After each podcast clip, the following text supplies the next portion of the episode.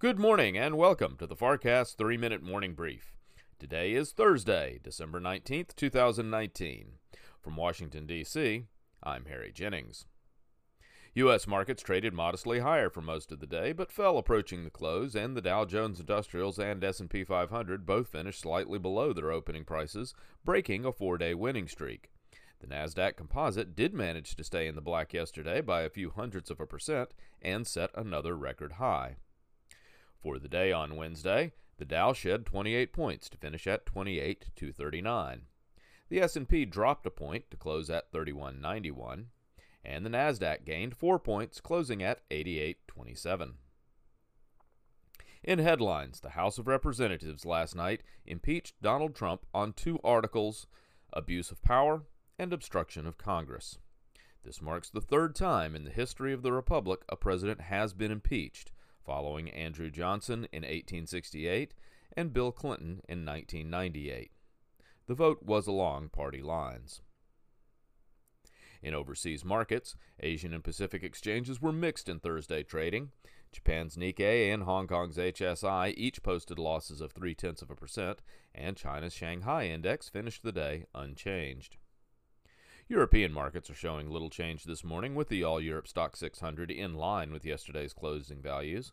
The French CAC is likewise unchanged, while the German DAX is off by one quarter of a percent, and London's FTSE is up two tenths of a percent at midday. In commodities, crude oil prices are stable this morning, holding on to yesterday afternoon's gains. Currently, the West Texas Intermediate benchmark is trading at $60.97 per barrel, up 4 cents from yesterday's final settlement. Gold prices are effectively unchanged, down $1 an ounce to $1,477.70.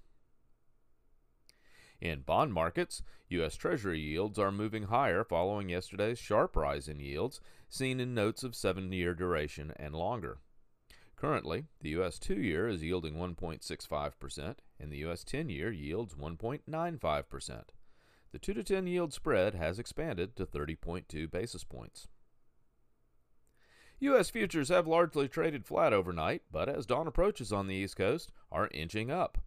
With three hours to go before the opening bell, the Dow Jones Industrials, S&P 500, and Nasdaq Composite all have implied positive opens, up by about two tenths of a percent. Thank you for listening to the FarrCast 3 Minute Morning Brief.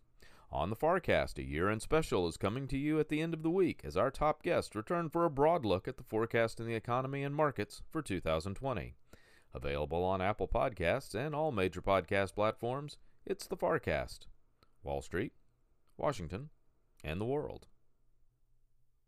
From Washington, D.C., and for the FarrCast, I'm Harry Jennings. From all of us at Farr Miller in Washington, have a productive day.